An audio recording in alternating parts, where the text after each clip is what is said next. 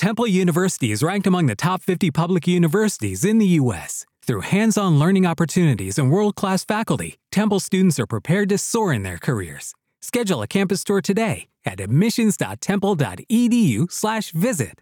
With Lucky Land slots, you can get lucky just about anywhere. Dearly beloved, we are gathered here today to. Has anyone seen the bride and groom? Sorry, sorry, we're here. We were getting lucky in the limo and we lost track of time. No, Lucky Land Casino, with cash prizes that add up quicker than a guest registry. In that case, I pronounce you lucky. Play for free at LuckyLandSlots.com. Daily bonuses are waiting. No purchase necessary. Void where prohibited by law. 18 plus. Terms and conditions apply. See website for details.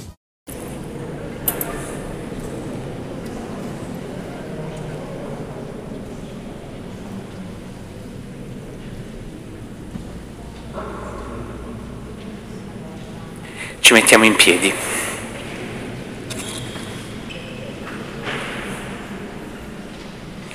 Nel nome del Padre, del Figlio e dello Spirito Santo, la grazia del Signore nostro Gesù Cristo, l'amore di Dio Padre e la comunione dello Spirito Santo siano con tutti voi. Maranatha, Maranatha, vieni, vieni Signore Gesù. Maranatha, Maranatha, vieni, vieni Signore Gesù. Il mondo attende la luce del tuo volto, le sue strade son solo oscurità. Rischiara i cuori di chi ti cerca, di chi è in cammino incontro a te. Maranatha,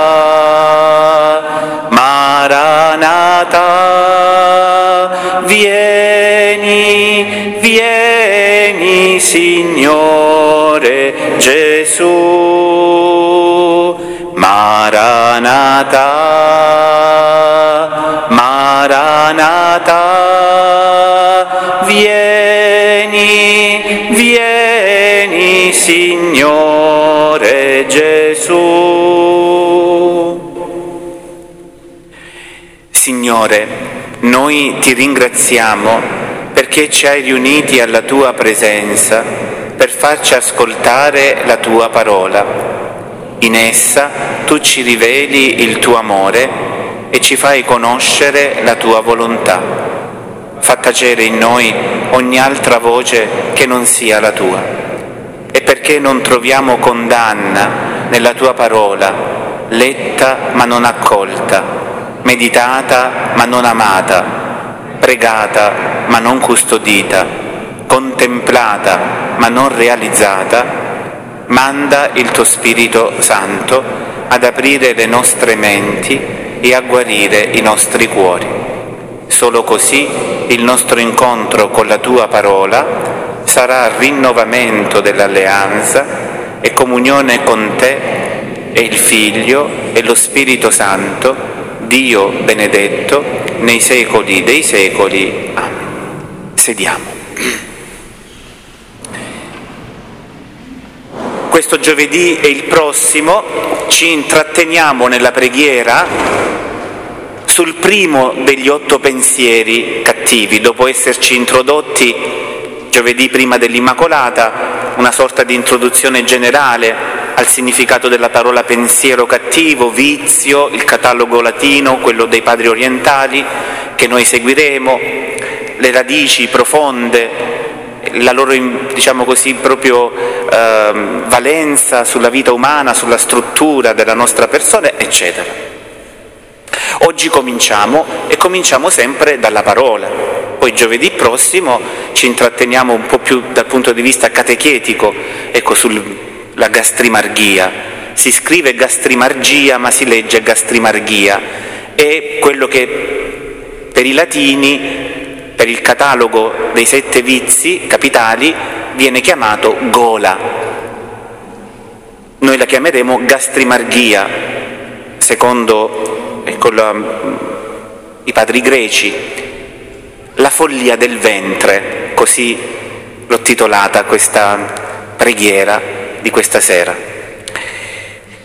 Vedete che avete un composé di testi questo si metto le mani avanti, questa sera sarà un po' difficile, dovete proprio seguirmi, ecco, ma chi si addormenta eh, è giustificato e questa sera è più giustificato del solito, diciamo così, ecco. Perché questa sera è un percorso che andrebbe fatto in otto mesi. Mm? otto mesi e non basterebbe, però otto mesi si fa però in un'ora è un po' difficile. Va bene.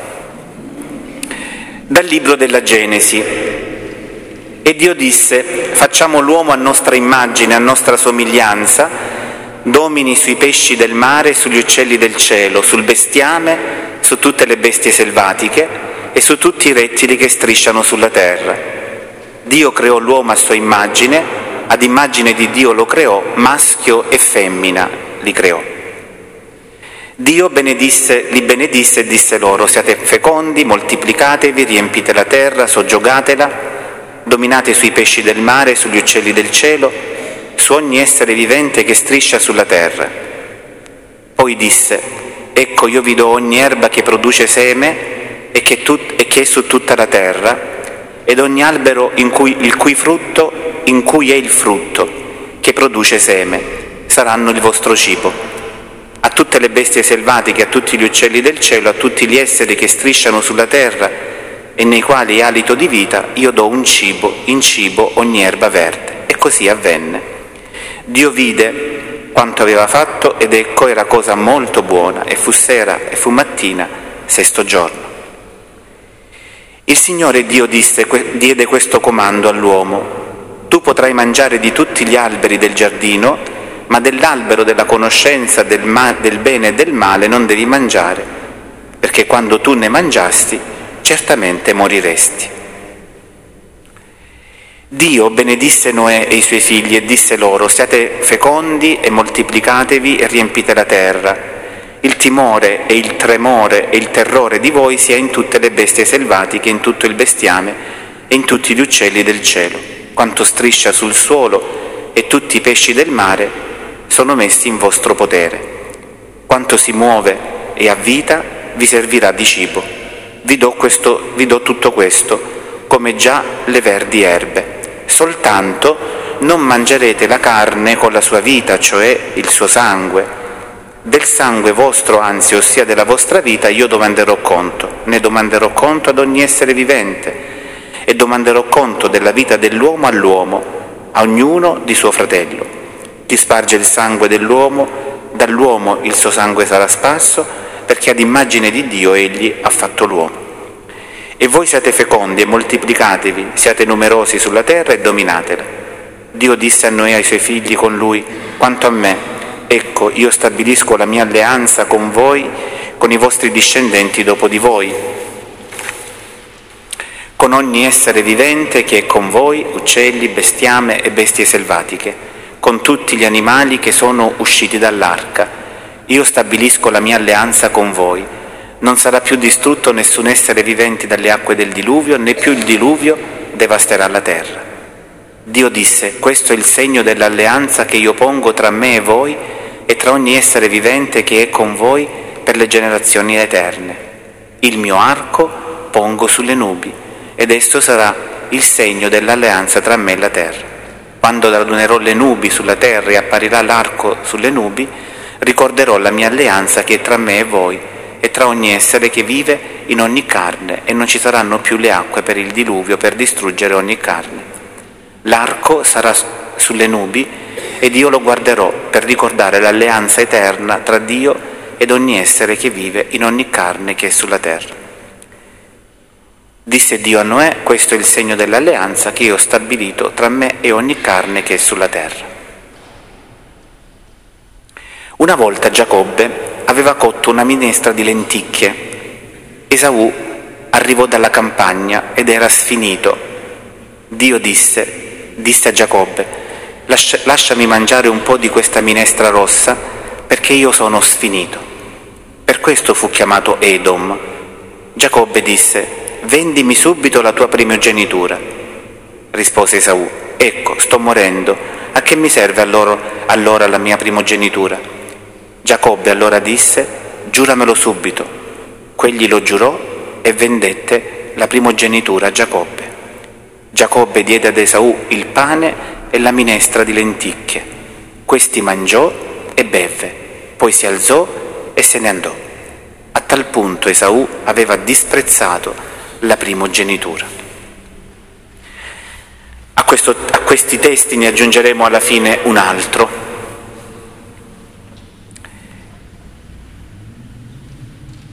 Capiamo tutti che il filo rosso che collega questi testi, che è una sorta di percorso biblico spirituale che potrebbe continuare fino al libro dell'Apocalisse, come vedremo tra poco, ecco il filo rosso è il, fi, è il tema del cibo, il mangiare.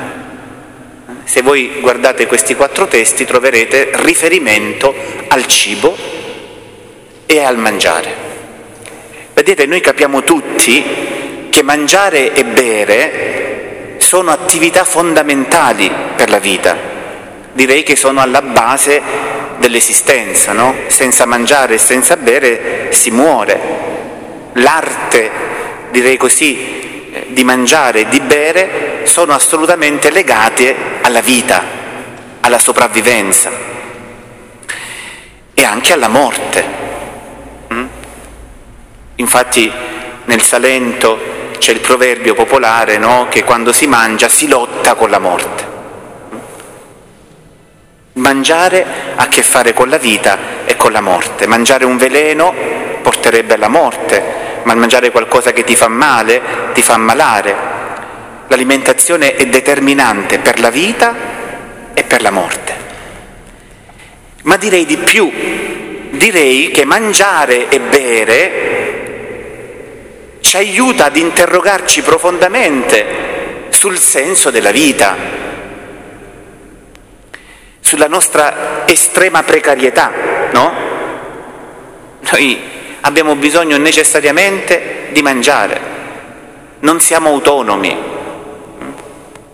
Noi abbiamo come il telefonino ha bisogno dell'energia elettrica, tu puoi avere anche il telefonino di 3.000 euro, se ti dimentichi il cavo dell'alimentazione, sei in un posto sperduto e nessuno ha un cavo di alimentazione, sai che te ne fai del telefonino di 3.000 euro che si è scaricato? Proprio niente.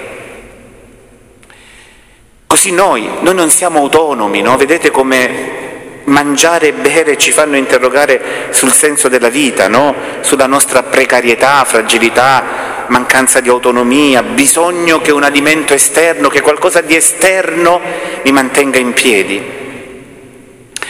E direi che questo tema l'avevano capito così bene i padri del deserto, no? questi uomini credenti a cavallo tra il primo e il secondo secolo, no? che avevano raggiunto una sintesi mai più raggiunta nella storia della Chiesa, nella, nella storia della santità della Chiesa, la sintesi tra corporeo, psichico e spirituale. Questi uomini e queste donne del primo e del secondo secolo avevano raggiunto una sintesi tale, una, un, una unitarietà tale tra corporeo, psichico e spirituale che mai più nella Chiesa abbiamo raggiunto, neanche i grandi santi del Medioevo, neanche Ignazio, neanche oggi Giovanni della Croce, neanche i nostri tempi dopo il Concilio, noi non, non, non abbiamo mai più raggiunto quella sintesi, tant'è che noi dobbiamo spacchettare le cose, no?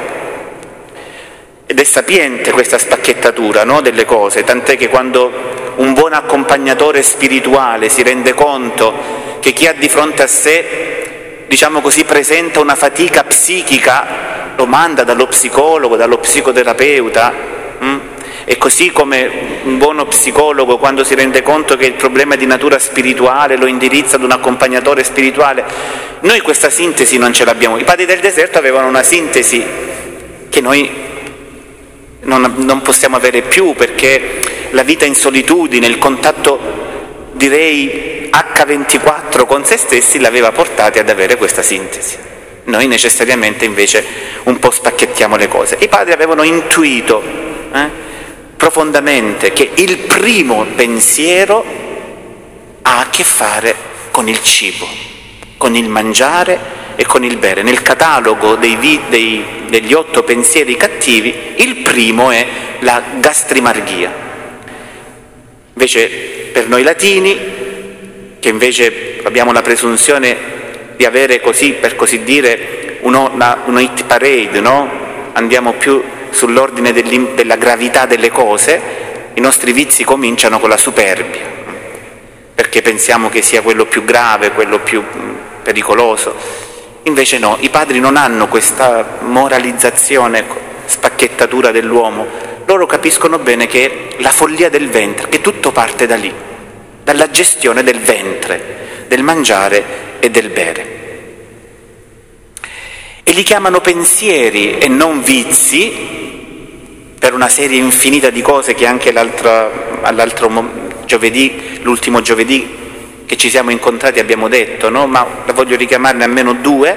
Beh, intanto non lo chiamano vizio perché, perché una realtà diventi vizio occorre la coazione a ripetere, cioè occorre la ripetitività. La ripetitività genera il vizio, non la sporadicità. Eh? Come la ripetitività della virtù crea la santità, non a Natale siamo tutti più buoni, no? una tantum. Vale per il vizio, vale per le virtù, ma soprattutto pensiero e non vizio perché noi su questo non abbiamo potere. Il pensiero, noi non abbiamo potere sul sentire, noi non possiamo decidere quello che dobbiamo pensare e quello che dobbiamo sentire. Il pensiero e il sentire si impongono, si impongono.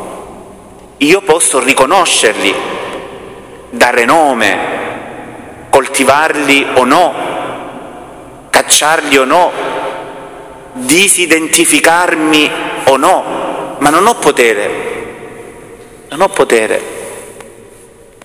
With the Lucky Land slots, you can get lucky just about anywhere. This is your captain speaking. Uh, we've got clear runway and the weather's fine, but we're just going to circle up here a while and uh, get lucky. No, no, nothing like that. It's just these cash prizes add up quick. So I suggest you sit back, keep your tray table upright, and start getting lucky. Play for free at LuckyLandSlots.com. Are you feeling lucky? No purchase necessary. Void where prohibited by law. 18 plus terms and conditions apply. See website for details. Lucky Land Casino asking people what's the weirdest place you've gotten lucky? Lucky? In line at the deli, I guess? Aha, in my dentist's office. More than once, actually. Do I have to say? Yes, you do. In the car before my kids' PTA meeting. Really? Yes. Excuse me, what's the weirdest place you've gotten lucky? I never win and tell. Well, there you have it. You can get lucky anywhere playing at LuckyLandSlots.com. Play for free right now. Are you feeling lucky? No purchase necessary. Void where prohibited by law. 18 plus. Terms and conditions apply. See website for details. Loro l'avevano capito bene, che non avevano potere sui pensieri, che quindi la gastrimarghia, ma anche la liupe, ma anche la porneia, si impongono, ci sono, eh, posso riconoscerli, dare nome e lottare. Quindi li chiamano pensieri, il primo è appunto questo. Potremmo dire che mangiare e bere sono le categorie fondamentali, no? Capire in profondità il nostro comportamento umano. Poi la psicoanalisi, la psicologia e la psicoanalisi moderna ci aiutano molto, io non mi addentro in questo perché non è campo mio, però un accenno voglio solo farlo per farvi capire l'unitarietà della persona quindi quando affrontiamo questi pensieri cattivi noi non stiamo parlando semplicemente di una dimensione di noi, ma stiamo, stiamo parlando del nostro essere umani, della nostra dimensione di persone costitutivamente unitarie, quindi che tocca il piano psichico, spirituale, corporeo, tutto. Eh? Per esempio, tutti quanti sappiamo, noi sappiamo quanto sia importante no? la fase orale del neonato, no? La fase in cui il bambino allatta alla mammella della madre. È qualcosa di fondamentale che struttura la, persona, la personalità del bambino. Infatti prendere il latte per il bambino non ha solo a che fare con la nutrizione, perché se così fosse, una volta sazio si staccherebbe dalla mammella. E invece no, il bambino fosse per lui rimarrebbe attaccato sempre alla mammella. Perché? Perché non è solo questione di mangiare, non è solo una questione di cibo e quindi di sazietà. Tant'è che le, io mi sono trovato qualche volta ad una mamma che allatta e che si, la mamma si rende subito conto, no? non so se mi sbaglio, quando il bambino non sta più, sta semplicemente ciucciando, ma non sta più mangiando, perché quell'atto è legato al piacere. La suzione è legata al piacere, tant'è che si danno dei tempi, ogni tre ore, no? la, la, la, la, poppata è ogni tre ore, che non è solo per non farlo scoppiare, no? Questo lo allena, il bambino lo capisce eh? e ci sta, ci sta, però allo schioccare delle tre ore non ci sono santi. Dove stai stai, eh? Stai in chiesa, stai in bagno, stai facendo la... Dove stai stai? Quello strilla come un pazzo. Perché? Perché sono passate le tre ore. Le tre ore lo hanno educato al desiderio, all'attesa, ma poi necessariamente il soddisfacimento del suo bisogno, che non ha solo a che fare con la fame, eh? ripeto, non ha solo a che fare con, non è che se salta la poppata di tre ore muore di fame, non muore di fame, non ha solo a che fare con la fame, ha a che fare con un principio di piacere, di godimento, di potere, di comando. Cioè, I bambini sono tenerissimi, ma sono proprio dei grandissimi egoisti proprio dei grandissimi egoisti, deve godere e mangiare, non se ne frega niente se tu stai facendo una cosa, se sei impegnata, se ne frega niente. Quello. Mm? Alle tre ore ci sta, ma poi basta. Tant'è che la fase poi dello svezzamento è la fase molto delicata, mm? perché lì comincia a maturare un secondo principio di vita. Eh? Qui principio di godimento, di piacere, di desiderio, di attesa, di frustrazione, mm? perché le ore di attesa, i minuti di ritardo, perché magari ritardi 5 minuti nella poppata, 10 minuti perché stai arrivando dal lavoro precipitandoti, frustrazione, ma poi quando comincia lo svezzamento, anche lì graduale, mm, non che subito, eh, c'è tutta una fase no, dello svezzamento, lì impara un altro principio della vita, che mondo, che lui non è Vodafone, cioè che il mondo non ruota intorno a lui, impara la mancanza, impara il limite. E quando questo è percepito anche male impara l'abbandono, un senso di abbandono. Una fase delicatissima, di grande sofferenza per il bambino, eh, lo svezzamento, è una fase molto delicata perché lì impara che la vita è fatta anche di limiti, la vita è fatta di mancanze la vita è fatta di abbandoni e che il mondo non ruota. Vedete quanti temi intorno si potrebbero fare intorno ad una mamma che allatta. Quanti temi intorno al cibo. Eh? Abbiamo toccato dei temoni, no? desiderio, attesa, frustrazione, godimento, piacere, mancanza, limite, abbandono, frustrazione. Tutto per una poppata.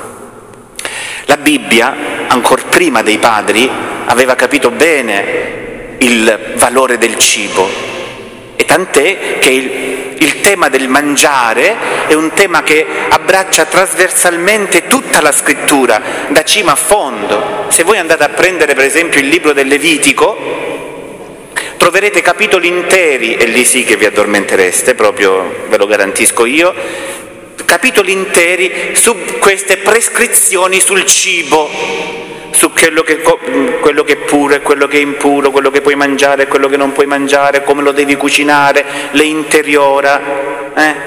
che voi vi mangiate tutti brutti, che non siete altri, vi mangiate le interiora, no? quelle cose sanguinacci, turciniedi, quelle cose lì, no? la Bibbia le proibisce categoricamente, categoricamente, faceva bene secondo me, io non le mangio, comunque eh, cervelli, cervelletti, teste, ma Se voi leggete il libro del Levitico c'è proprio che uno si annoia no? a leggere tutto questo. Tanto è fondamentale il tema del cibo. Poi come filo rosso la manna nel deserto, il pane di Elia, la moltiplicazione dei pani di Eliseo e poi la sapienza, tutti i libri sapienziali che paragonano il cibo, eh, la sapienza al pane per arrivare poi al Nuovo Testamento, eccetera. Direi così, vedete, per, tanto per darvi l'idea di come il tema della Bibbia, il tema del cibo abbracci trasversalmente tutta la scrittura da cima a fondo. No? La Bibbia si apre con il cibo, i versetti che abbiamo detto questa sera, proprio nel primo capitolo del libro della Io vi do ogni albero da seme, ogni albero da frutto da mangiare, la Bibbia si chiude con il cibo, capitolo 22 del libro dell'Apocalisse, eh?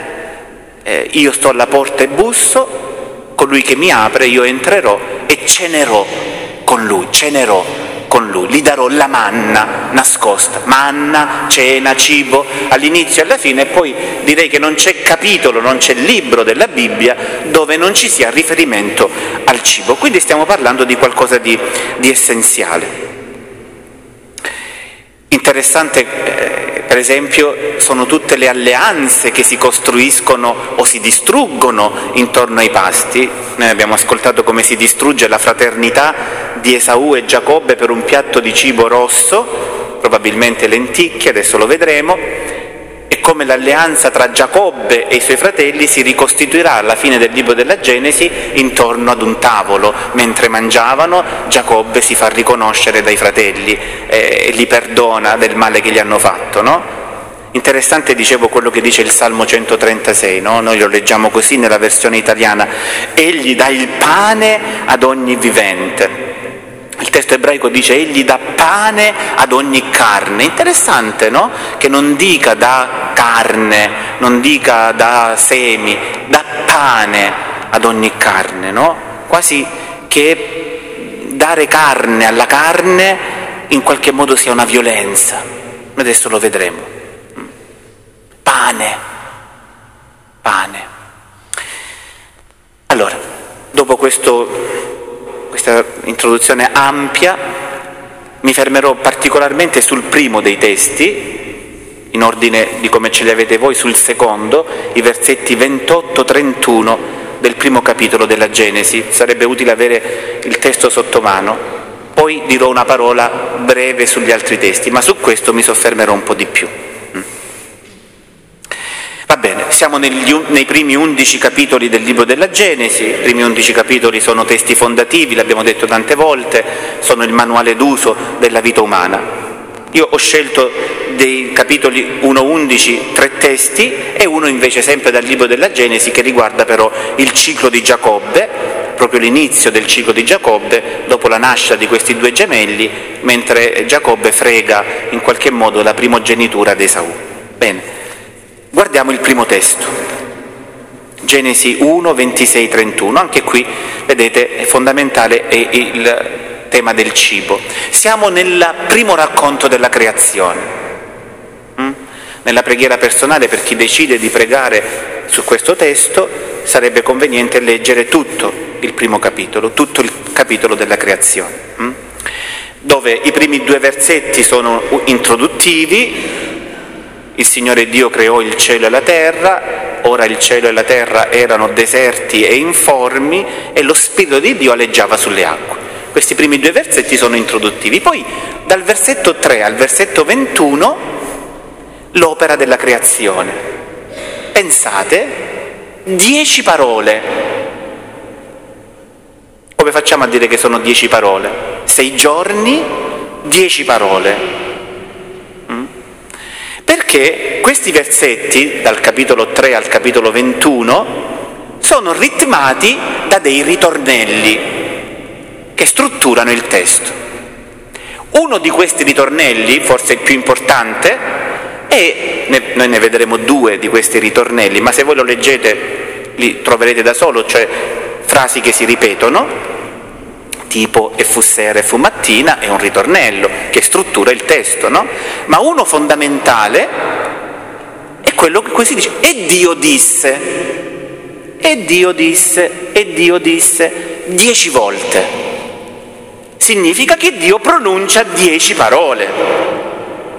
Ora, per gli ebrei i numeri non sono mai casuali. L'aggancio evidente con le dieci parole del Decalogo, quelle contenute nel libro dell'Esodo due volte. È evidente.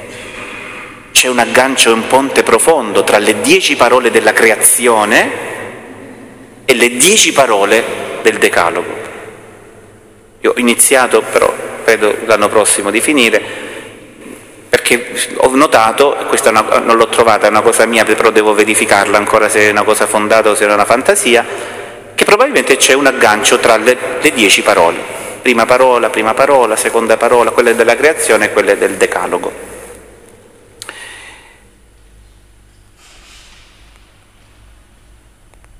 Dio disse, mm, tutte le dieci queste parole sono nella forma volitiva, cioè Dio disse un verbo all'imperativo. Dio disse e sia la luce e la luce fu. E siano separate le acque di sopra e così via. Nove volte, eccetto l'ultima, guarda caso proprio quella che riguarda il cibo la posizione dell'ultima parola non è quella delle altre, non è quella volitiva. E Dio disse, siate fecondi, moltiplicatevi, riempite la terra. Poi Dio disse, io vi do, in ebraico non c'è il verbo all'imperativo. Non dice, e Dio disse, mangerai dei semi degli alberi e dei semi delle piante. Ci saremmo aspettati così, perché tutte le volte che Dio dice, eh, tutte e nove le, le volte che precedono la decima, sono tutti verbi all'imperativo, verbi volitivi. Dio disse, fai questo, Dio disse, fai quest'altro, ci sia questo, ci sia quest'altro. Qui no, c'è una raccomandazione, c'è un dono, ti dono gli alberi e le foreste, c'è un cambio eh, nella posizione dell'ultimo verbo. E notate, Vedete, per la mentalità ebraica c'erano solo tre tipi di erbe. Eh, voi sapete, no? Eh, il tempo è quello che era, le conoscenze scientifiche quelle che erano. Tre tipi di erbe. C'erano le erbe generiche che sono destinate agli animali. Tant'è che quando Dio crea gli animali gli dà da mangiare le erbe. Sono le erbe generiche, quelle destinate agli animali. Poi ci sono due tipi di erbe, di piante, di semi destinati agli uomini. Quelli da seme, cioè quelli che producono semi da seminare, diremmo oggi le graminacee, quindi grano, orzo, quelli invece che producono alberi da frutto. Mm? Quindi questi due tipi di piante che nascono da due semi diversi. Queste invece sono destinate all'uomo. Qual è la ragione per cui l'uomo debba nutrirsi solo di questi semi? Qual è l'intento del progetto creativo di Dio? Perché l'uomo nasce vegetariano?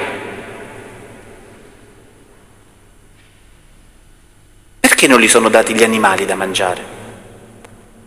E gli sono date due tipi di, se- di, di piante, quelli che producono semi da seminare, graminacee, e quelli che producono alberi, i semi da frutto. Capire questa proibizione, cioè per capire questo progetto creativo di Dio per il quale l'uomo nasce vegetariano, guardiamo i versetti che precedono, i versetti 26-27, dove viene creato l'uomo. Un altro ritornello che ritorna in queste dieci parole della creazione è il ritornello e vide che era cosa buona e vide che era cosa buona. Tov dice il testo ebraico, buono in ebraico si dice tov, che in ebraico vuol dire buono ma anche bello, perché per l'ebreo ciò che è bello è anche buono e ciò che è buono è anche bello. Per noi greci non è così.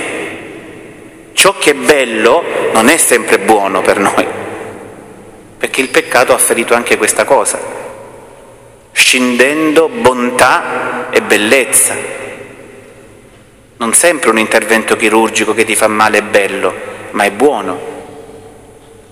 Invece nel progetto creativo ciò che è buono è anche bello e ciò che è bello è anche buono. Guardate un attimo questi versetti. No, vi dicevo ritorna questo ritornello e Dio vide che era cosa buona, eccetto due volte. Una volta quando Dio crea le acque, se voi andate al terzo giorno della creazione, quando Dio crea le acque, quella creazione non si conclude con questo ritornello, non dice Dio che separa le acque di sopra dalle acque di sotto e Dio vide che era cosa bella, buona. With the Lucky Land slots, you can get lucky just about anywhere. This is your captain speaking. Uh, we've got clear runway and the weather's fine, but we're just going to circle up here a while and uh, get lucky. No, no, nothing like that. It's just these cash prizes add up quick. So I suggest you sit back, keep your tray table upright, and start getting lucky. Play for free at LuckyLandSlots.com. Are you feeling lucky? No purchase necessary. Void where prohibited by law. 18 plus terms and conditions apply. See website for details. No, non lo dice. Lo dirà il versetto successivo. Perché? Lo dirà che è cosa buona solo quando la creazione è compiuta. Tant'è che creare le acque non è compiuto. Quando nelle acque, il giorno successivo, quarto giorno, Dio ci mette i pesci, allora Dio compie l'opera della creazione delle acque e dice sì, questa cosa è buona. Cioè Dio dice che è una cosa buona solo quando l'opera creativa è compiuta. Succede per le acque, la cui opera creativa è distinta in due giorni, prima crea le acque con l'asciutto e poi gli abitanti delle acque, e con l'uomo. Vedete, anche quando crea l'uomo, non dice Dio lo creò, maschio Dio creò l'uomo a sua immagine, ad immagine di Dio lo creò, maschio e femmina li creò. Non dice che era cosa buona. Significa non è compiuta l'opera. C'è qualche cosa che manca, lo dirà dopo che avrà creato il cibo. Dopo che avrà creato il cibo, vedete, Dio vide che quanto aveva fatto, addirittura dice qui Kitov, che era una cosa molto buona. L'opera della creazione dunque dell'uomo non è compiuta, semplicemente perché sei maschio e femmina. Se voi guardate questi versetti 26-27 potremo stare tre mesi, vedete che ci sono delle differenze notevoli, per esempio all'inizio Dio usa il verbo fare, al plurale tra l'altro, facciamo l'uomo, facciamo l'uomo. Fiumi di inchiostro sono stati scritti su questo plurale. Con chi sta parlando Dio, no? Se non c'era niente, con chi sta ragionando? È un po' pazzo che parla da solo o sta ragionando con la Trinità? Alcuni dicono, altri con gli angeli, con dei miurghi, dei minori. Un autore che io seguo molto dice no, qui Dio sta parlando con l'uomo, con l'essere umano, perché la creazione dell'uomo è l'unica creazione che si fa a quattro mani quella di Dio e quella tua. Vedete, nel versetto 26 c'è il progetto, hm? come l'architetto, come un ingegnere che fa il progetto, no? Facciamo l'uomo, sta parlando con te, eh? facciamo l'uomo, facciamolo a mia immagine, a mia somiglianza e domini sui pesci del mare, sugli uccelli del cielo, eccetera. Al versetto 20, tant'è che il verbo che qui l'ebraico usa, facciamo, è il verbo asà, che in greco viene tradotto con il verbo poieo. Chi sa un po' di greco sa che poieo è il, è il verbo degli artigiani, dei manufatti dell'uomo. Quindi è proprio il verbo dell'uomo, di, delle cose che sa fare l'uomo, una sedia, un banco, un altare, fare. Eh? Quindi Dio sta dicendo all'uomo collaboriamo eh, nella creazione. Quando Dio lo crea, usa il verbo creare, Dio creò e fa la sua parte verbo barà, in, ebraico, in greco ectizo, che lo si usa solo per Dio, solo Dio può creare. Che cosa vuole dire il testo? Il testo qui vuole dire che la, l'opera creatrice dell'uomo, l'azione con cui Dio crea l'uomo, è un'azione incompiuta. Dio fa la sua parte, lo fa esistere. E come lo fa esistere? Maschio e femmina. No, che strano, no? Che strano. Perché non ha detto uomo e donna? Volutamente, perché nel secondo racconto della creazione invece dirà uomo e donna, ish, isha. Qui invece usa maschio e femmina. Se voi andate a guardare l'opera della creazione degli animali, la stessa cosa. Crea gli animali secondo la loro specie, maschio e femmina. Morale della favola non basta essere maschio e femmina per essere compiutamente creati. Per essere compiutamente, per diventare uomini e donne, occorre tutto un altro lavoro creativo che non farà Dio. Dio ti ha creato vivente, che ha dato la vita, come l'ha data al cane e come l'ha data al gatto e alla pecora ti ha creato essere vivente, dal nulla. E questo lo può fare solo Dio, Barà, creare. Ma diventare uomo, diventare donna, quello è il compito della vita. Ecco perché facciamo, e al plurale sta ragionando con me, dire guarda bello mio, che io ti ho fatto nascere, ti ho fatto nascere maschio, ti ho fatto nascere femmina, ma diventare persona questo tocca a te, è il processo dell'intera vita. Sposatelo tu, uno che è rimasto solo maschio e non è diventato mai uomo, una che è solo femmina e non è diventata mai donna. Goditelo tu un prete che è solo maschio e non è diventato mai uomo, è una croce per la comunità. Un figlio che non diventa mai, maschio, mai uomo, una figlia che non diventa mai donna, è una croce. La creazione dell'uomo non è compiuta sol perché uno esiste, sol perché uno vive, respira, Pure gli animali respirano, maschio e femmina si, si riproducono, il ciclo è uguale, nasce, cresce, si riproduce e muore. Il ciclo della vita è uguale per gli animali e per l'uomo. Tu però hai il compito di continuare, di completare la creazione.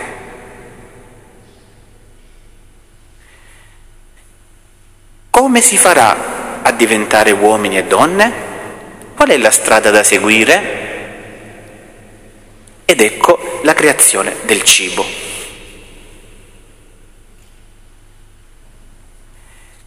Ecco perché Dio crea solo l'uomo che mangia vegetali, cioè qui lo voglio dire anche perché queste registrazioni non so che giro mondiale fanno, Qui non si sta parlando di vegetariani e carnivori, eh? voglio specificarlo che non sto sposando nessuna filosofia o cultura, sto commentando la Bibbia. Eh? E al di là di questo tema, che pure è un tema importantissimo, rispettabilissimo, ma non è questo, quindi io non voglio dire che la Bibbia sta ratificando il vegetariano, no, no, sto dicendo un'altra cosa. Sto cercando di dire quello che la Bibbia dice. L'autore si sta domandando come faccio io da maschio a diventare uomo, da femmina a diventare donna, dominando la violenza dominando la violenza. E la violenza, nei primi tre capitoli della Bibbia, Genesi 1, Genesi 2 e Genesi 3, si chiama bramosia, l'arte predatoria, l'essere predatori, divoratori, concupiscenti, bramotici, il dominio dell'animalità, bambino che deve sempre stare attaccato alla mammella della mamma per godimento, per piacere, infischiandosene di tutto e di tutti, per dominare la bramosia, l'essere predatorio, per il fine del godimento, del piacere personale, la Bibbia dice che per mangiare non è necessario uccidere. Per mangiare non è necessario uccidere. È geniale l'autore, no? Che nel dare all'essere, quando l'autore scrive, questi mangiavano carne, non mangiavano i suini, ma tutti gli altri tipi di carne li mangiavano, voglio dire, Israele. E, e l'agnello della Pasqua credo fosse saporito pure, no? Voglio dire, l'autore sta dicendo che all'inizio, nel progetto creativo, il Dio darebbe solo vegetali da mangiare, frutti, degli, per dominare l'istinto di uccidere. Non so se mi sono spiegato. L'istinto di dominare. Tant'è che quello che noi traduciamo con domi, domini sui pesci, no? dominio, in realtà il, il, verbo ebraico ha a che fare con la custodia, non con il dominio, ma la, come se Dio dicesse eh, a nostra immagine che custodisca i pesci del mare, gli uccelli del che si prenda cura. Domini come quando noi diciamo, beh, quando Milvia va ai suoi gatti la mattina presto, che cosa fa? Nel nostro dialetto meno salentino si dice, no? Li governa. Ma noi quando diciamo li governa, governare, le, devo andare a governare le galline, non so se a Brindisi pure si dice, no? De, governare l'aia, no? i, i, conigli. Governare non significa che vado lì con la frusta, cioè, ah, adesso mazzate a tutti. Governare significa prendersi cura dargli da mangiare, governare. In questo senso il verbo ebraico, no? che noi traduciamo con dominio, domini sui pesci del mare, lo potremmo tradurre perché l'uomo governi i pesci, cioè se ne prenda cura, li governi come Miglia governa la sua colonia di gattini, mm? li governa. Per mangiare non è necessario uccidere, questo è il punto. Questo è il punto. Un modo concreto per dominare la bramosia, l'animalità, la gastrimarghia è l'esercizio della non violenza, il dominio sull'istinto predatorio, bramotico, di possesso delle cose, quello che ti fa rimanere maschio e femmina senza mai diventare uomo, quello che ti lascia nello stato della suzione della mammella della mamma, tutto per me, solo per me. Prima di me il nulla, dopo di me la morte.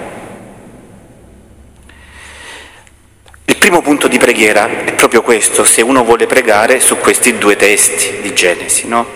quello della creazione del cibo e della creazione dell'umano. Uno può pregare chiedendosi se lo stile di vita che conduce, per esempio il possesso delle cose, le relazioni con le persone, l'utilizzo del denaro, sia più nella logica predatoria o nella logica del dono, nella logica del possesso, della bramosia, della cupidigia o nella logica della mitezza. Perché se è vero che per vivere devi mangiare, è altrettanto vero che per mangiare non è necessario uccidere. Questo è.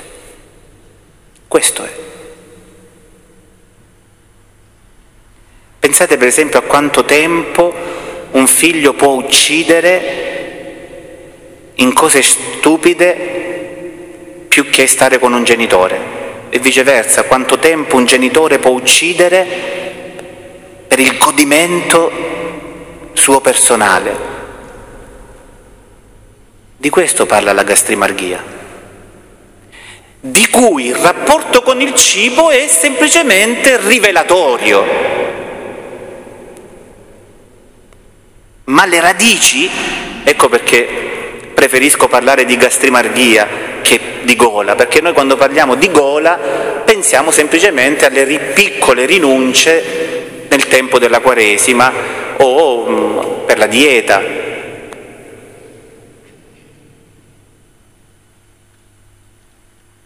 E quanto invece noi abbiamo banalizzato il, il digiuno, tanto abbiamo fatto come Chiesa, no? Per essere moderni, per essere brillanti. No? Il digiuno che il Signore vuole magari è quello delle parole, è quello della lingua. E invece ogni atto di vera conversione parte con un digiuno, dal cibo. Perché pensi che il digiuno che il Signore voglia sia solo quello della lingua? Forse perché non riesci davvero a non mangiare un pasto come il bambino non riesce a saltare una poppata, non muori di fame, non muori di fame, non sto parlando di chi ha patologie, eh? una persona sana, normale, oggi il digiuno non è più praticato da nessuna parte, proprio zero, anzi forse lo stanno scoprendo molto gli orientali, le filosofie e le religioni orientali e noi, noi che ce l'avevamo dai padri del deserto l'abbiamo completamente sciupato, no?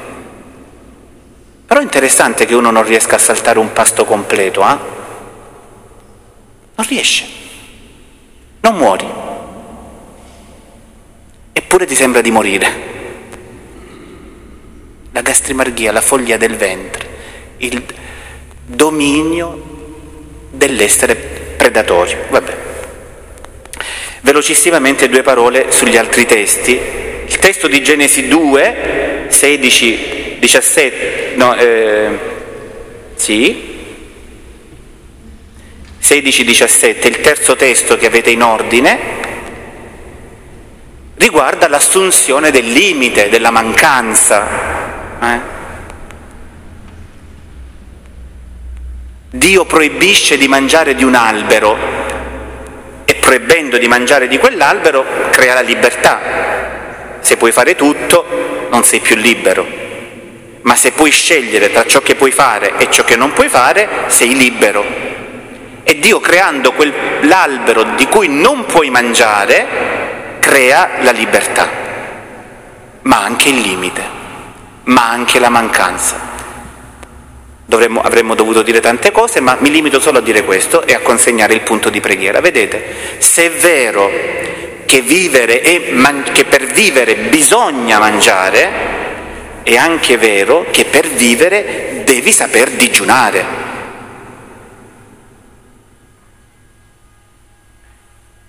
Cioè che ci sono delle cose che non devi mangiare. Che se sei sovrappeso non devi mangiare. Che se hai il diabete non devi mangiare. Cioè, se è vero il principio che mangiare è vivere, che per vivere devo mangiare, è altrettanto vero e pesa proprio lo stesso che per vivere devo anche saper non mangiare, devo saper rinunciare l'assunzione del limite.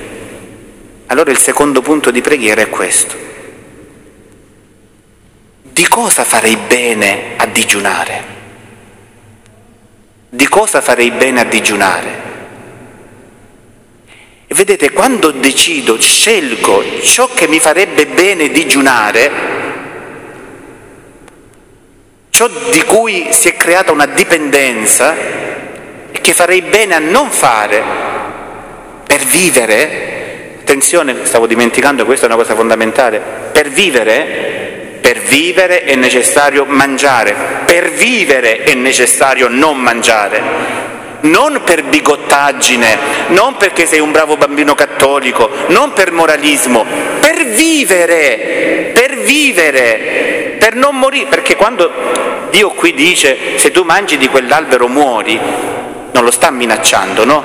Gli sta dicendo come la mamma che dice al bambino guarda che se giochi sul balcone senza l'inferriata cadi giù e muori. La mamma non sta dicendo guarda che potrebbe anche dirlo, certe mamme lo dicono per l'ansia, per la paura, no? Guarda che se vai a giocare sul balcone ti zicco e ti megno a bacio di ciu. Questa è una minaccia per non fare giocare il bambino sul balcone. Ma se una mamma dice guarda che sul balcone non c'è la ringhiera, se giochi lì rischi di cadere e se cadi muori, non lo sta minacciando, lo sta avvisando. Dio qui non sta minacciando, sta dicendo guarda che se mangi di quell'albero muori. Non è che ti viene un po' di diabete, non è che stai un po' male, non è che ti ricoveriamo, muori muori. Per vivere, non per bigottaggine, per vivere ci sono cose di cui non mangiare, che non devi mangiare per vivere. E la posta in gioco è la morte. E quando avrai individuato ciò di cui faresti bene a digiunare, inizia a fare questo digiuno con un digiuno vero, con un digiuno di cibo. Io ho individuato che devo digiunare dal telefonino, mi sembra che il Signore pregando su questo testo mi abbia detto che per vivere, per vivere meglio, per vivere di più in famiglia, per vivere meno con la testa tra le nuvole, quello che vuoi, per non fare l'incidente in macchina, per vivere non devo, te- non devo usare il telefonino.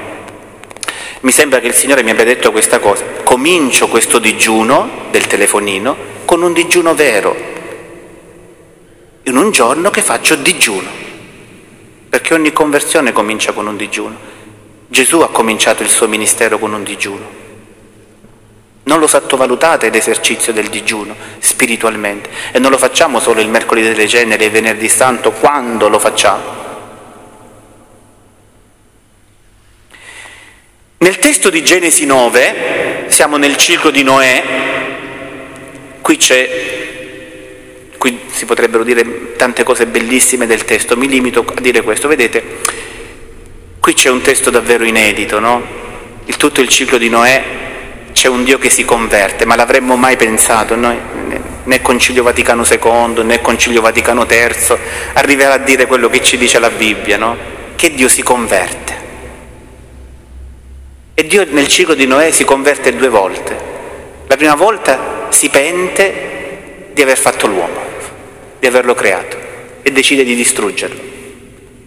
La seconda volta si pente perché lo ha distrutto. Però qui vedete il testo di Genesi 9 richiama tutto il, il, brano della creazione, vedete che ripete le stesse parole, siate fecondi, moltiplicate, vi riempite la terra. La differenza con il brano di Genesi 1 è qual è? Che qui Dio ratifica l'uccisione degli animali per mangiare. Il testo lo dice perché no? Dice siccome la violenza ormai si è impadronita del cuore, c'è una resa di Dio, no? Dice guarda, la violenza non riusciremo più a strapparla via dal cuore degli uomini. Non ce la faremo. Ormai la violenza si è impadronita. E allora per sfogare questa violenza Dio concede di uccidere gli animali per mangiare. E quando dà quest'ordine, a differenza di prima che aveva detto solo semi, dà, che a noi, a noi, noi moderni potrebbero farci ridere no? queste cose, anche meno però, perché sono cose molto serie, perché qua dice no, però non mangerai la vita dell'animale, cioè non mangerai il sangue, non mangerai le interiora e non cuocerai il capretto nel latte di sua madre Che cosa sta facendo Dio qui? Sta imponendo un limite alla violenza, sta dicendo uccidi per mangiare, ma anche nell'uccidere cerca di avere tatto, non essere ingordo, non sia un'uccisione senza cuore. Allora ti do delle proibizioni, il limite, il limite educa, il limite. Il limite educa l'uomo, c'è niente da fare. Questi limiti nell'uccidere gli animali non sono altro che limiti alla violenza. Da parte sua però Dio fa un gesto epocale che non ripeterà mai più perché, lo, perché Dio quello che fa una volta lo fa per sempre. Appende l'arco al cielo, che non è l'arcobaleno. Sapete, sono passati un po' di luoghi comuni no? nell'immaginario collettivo, la mela di Adamo. Boh. Nel libro della Genesi non si parla di mela, povera mela, magari era una banana, una pera, boh. la mela, la balena di Giona. L'arcobaleno, l'arco che Dio appende sulle nubi è l'arcobaleno, no. L'arco che Dio appende alle nubi è proprio l'arco da caccia. Eh? Come un cacciatore invecchiato dice io questo è stato il mio ultimo giorno di caccia, appendo al chiodo il mio arco, non andrò più a caccia. Dio dice io da parte mia rinuncio alla violenza, il mio arco, l'arco da guerra, appendo alle nubi. Io, e Dio da allora non l'ha mai più preso. Grazie a Dio quell'arco Dio non l'ha mai più preso, perché Dio mantiene la parola data, non distruggerà più l'umanità.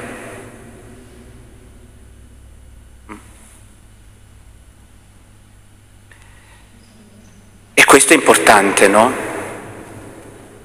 Dio trova un modo per integrare la violenza. Nell'uccisione dell'animale è una strategia perché tu possa integrare la violenza. Allora potremmo chiederci, come terzo punto di preghiera, come integriamo noi la violenza. Il punto non è chiederci se siamo o no violenti, perché lo siamo tutti, è come integriamo la violenza.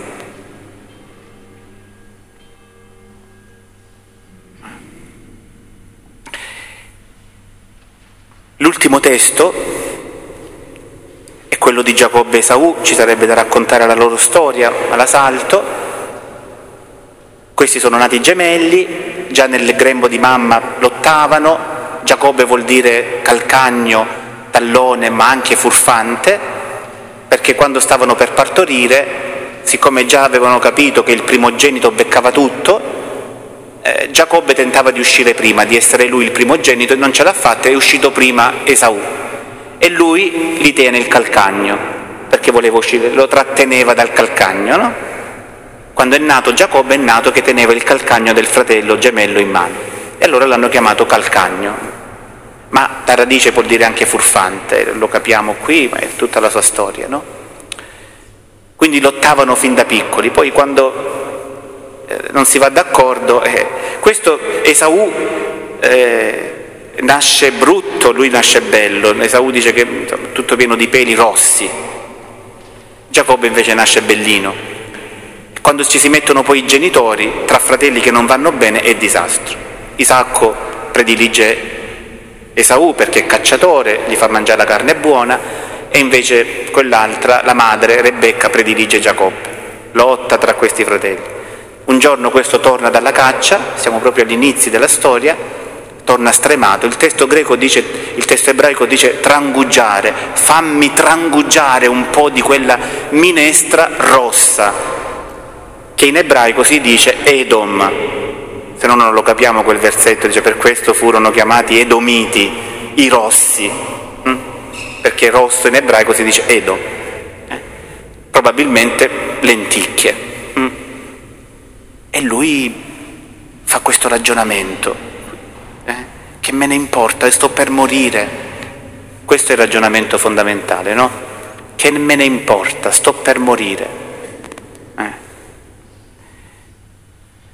E vende la primogenitura per un piatto di lenticchie. L'autore annota a tal punto disprezzò la primogenitura da venderla per un piatto di lenticchie, di una minestra rossa, Edom.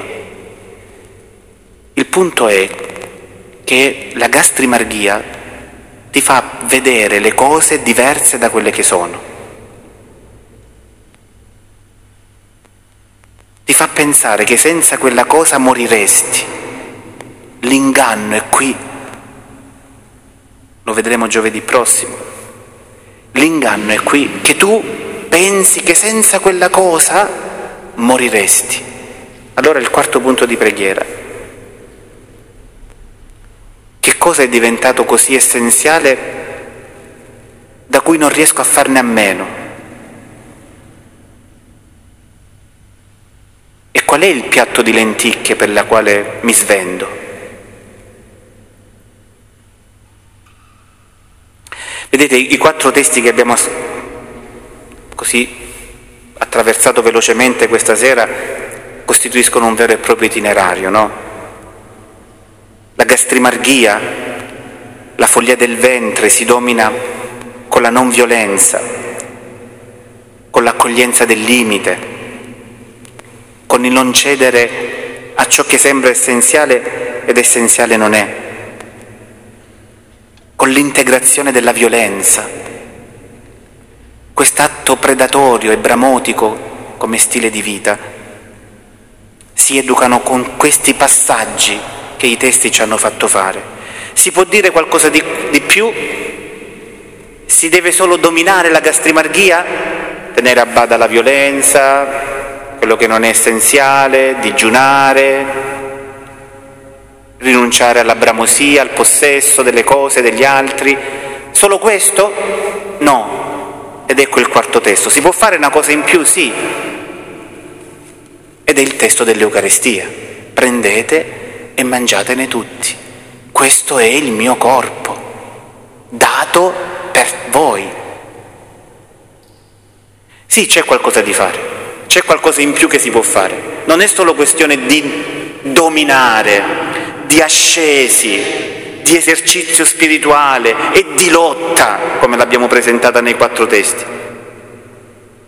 Poi si può anche trasformare la vita in dono, in Eucaristia.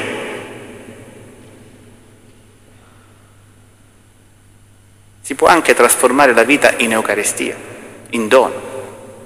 Anzi direi che il fine dell'ascesi, della follia del ventre, è far diventare la vita eucaristica, la vita dono, da mangiare per gli altri. Corpo donato, sangue versato. Bellissimo, no? che liberazione no? dal dominio del ventre è l'Eucaristia. È la liberazione dal dominio del ventre, il superamento della lotta che diventa dono.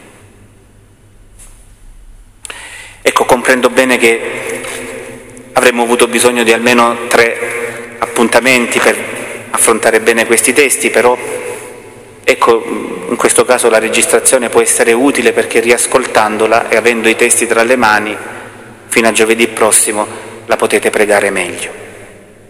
E comunque chi desidera gli appunti per poterseli leggere, perché mi rendo conto che questa sera era davvero troppo stringato tutto, può chiedermeli, poi glieli mando. Due avvisi prima di concludere, il primo è entro dopo Natale 27, massimo 28, dobbiamo avere contezza di quelli che vengono a mm, Santa Cesaria Terme, quindi chi dovesse ancora prenotarsi lo può fare a Gianna entro massimo il 27-28. Ecco. Poi eh, per il ritiro di questo mese, lo anticipo in modo perché poi sabato 30 dicembre sempre nella mattinata, come l'altra volta, tre ore, ecco, eh, lo viviamo sabato 30. Anche per questo, eh, a Iaddico sempre, sì sì, e anche per questo si può dare adesione in modo da vedere eh, se dobbiamo chiedere una saletta piccola o una sala più grande, perché l'altra volta è stato un po' di così, macello all'inizio. Ci mettiamo in piedi.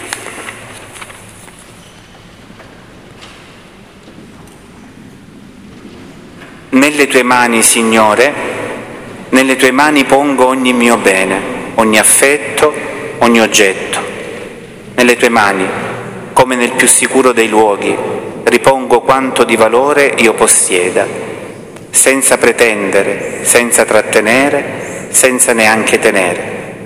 Dalle tue mani ricevo questa vita che ti offro, piena delle meraviglie di cui tu stesso l'hai ricolmata e alle tue mani la riconduco con fiducia e piena docilità.